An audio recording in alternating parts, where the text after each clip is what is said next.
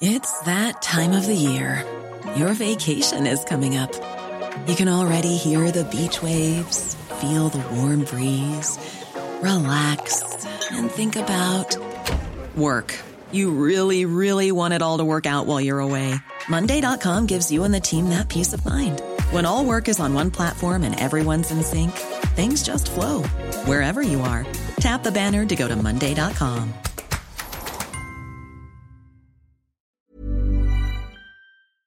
Hello, and welcome to our post election podcast from The Economist.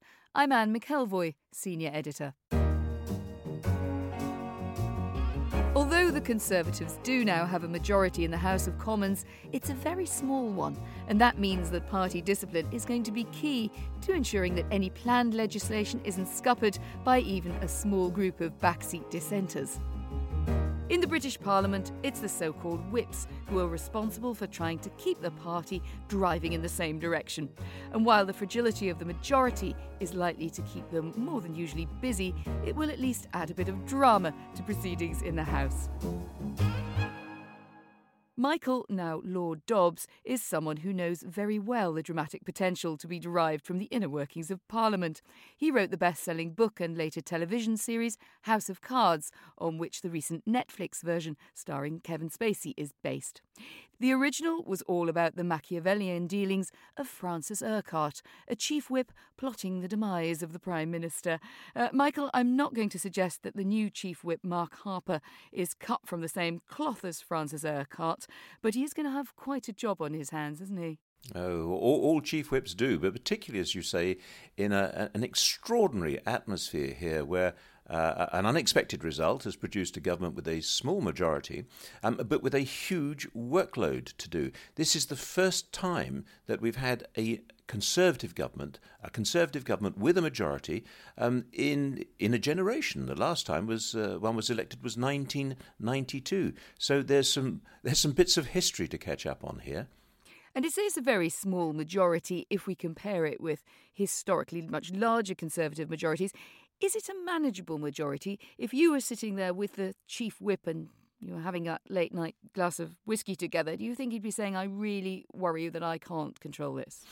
Well, it's not quite as black and white as the figures suggest, because first of all, the opposition isn't unified. The, the, the opposition parties are, are split amongst a large number of different parties. So that means that they're not cohesive and they won't all vote as a bloc. And there are some uh, parties in there, such as the, uh, the Northern Irish Democratic Unionist Party, who will probably and conceivably be quite helpful to the Conservatives from time to time. So it's not quite as uh, bare, the majority, as it looks on paper. Uh, and one of the things that is so important in keeping majorities together is showing clear leadership. Now, funnily enough, in the last government, which was a coalition government, um, David Cameron had a lot of trouble. He had to compromise with his Lib Dem opponents, and a lot of his backbenchers didn't like it and kicked up rough. Uh, this time, he will be able to offer a conservative agenda. And I suspect that there will be more coherence and, and more unity in the party because they're not having to make the compromises that they did before. One of your character, Francis Urquhart's most quoted lines describing his role is I put a bit of stick about, which was a euphemism really for threatening and blackmailing people into toeing the party line. Bit of poetic license involved, I'm sure, but how close to real life is that approach? Well, there certainly are times when you have to put a bit of stick around, uh, you, you, know, because uh, politics is a rough, tough game. If you're fighting hard for a particular cause, you expect a bit of toughness and roughness from time to time, particularly from the whips.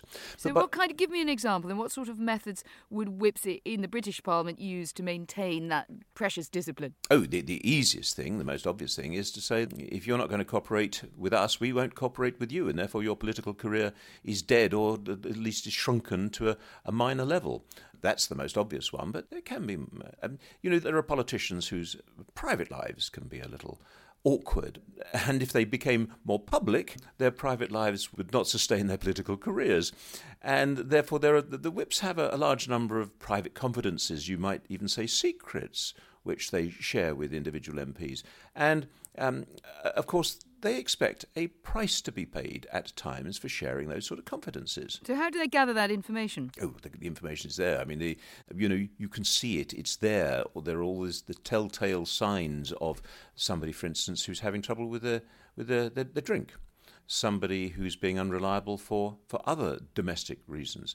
But you don't just use that as a stick to, to beat them into submission. Uh, if you're a, a good whip and a good whip's operation, you will use the whip's operation to support them as well, to actually find resolutions to their problems. I, I know some MPs who have been sent away f- to, to clinics, for instance, where they needed to, to find some, some time to resolve their personal problems. And that it can, at times, be handled uh, by the whips and get advice from the whips. It is not just a, a military operation, whereas if you trip over, you are out. Um, it's it's supposed to be a support operation as well. Well, a mixture of support and threat, perhaps. And uh, in the American system, which is the setting for the new version of House of Cards, the Netflix one, is very different in a lot of ways. But did you see similarities there in the horse trading, the you scratch my back uh, way of dealing with things? It, it, it's very, very similar in so many ways because at the end of the day, government is a, is a bit like a uh, running a football team. You are a member of a football team. Now, you want to be a star as a, as a politician. You want to be a star of this particular operation. But you know that you can't do everything on your own. You're going to have to compromise. You're going to have to pass the ball. You're going to have to play in a position, sometimes out of position, uh, when your team manager tells you. And you know that the only way that you're going to be able to, to achieve success is actually with the support and cooperation of others. So, politics, right from the start, is has to be a matter of compromise. You get to decide what you compromise on. You get to decide when you're going to pass the ball.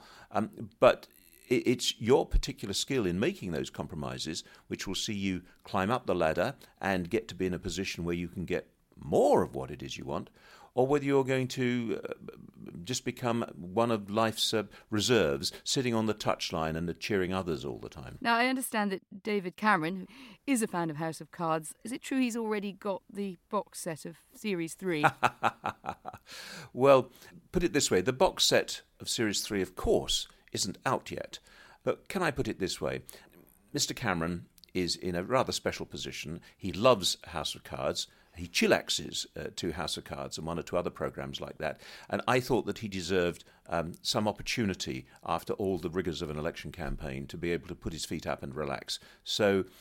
Uh, yes, um, I, I, think it's possible. You suggest that he, he might have a, a bootlegged copy of, of House of Cards Series 3.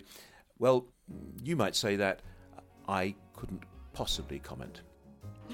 But of course, the spirit of Francis Urquhart lives on there. Thank you very much, Michael Dobbs. I'm Anne McElvoy, and you've been listening to a post election podcast from The Economist.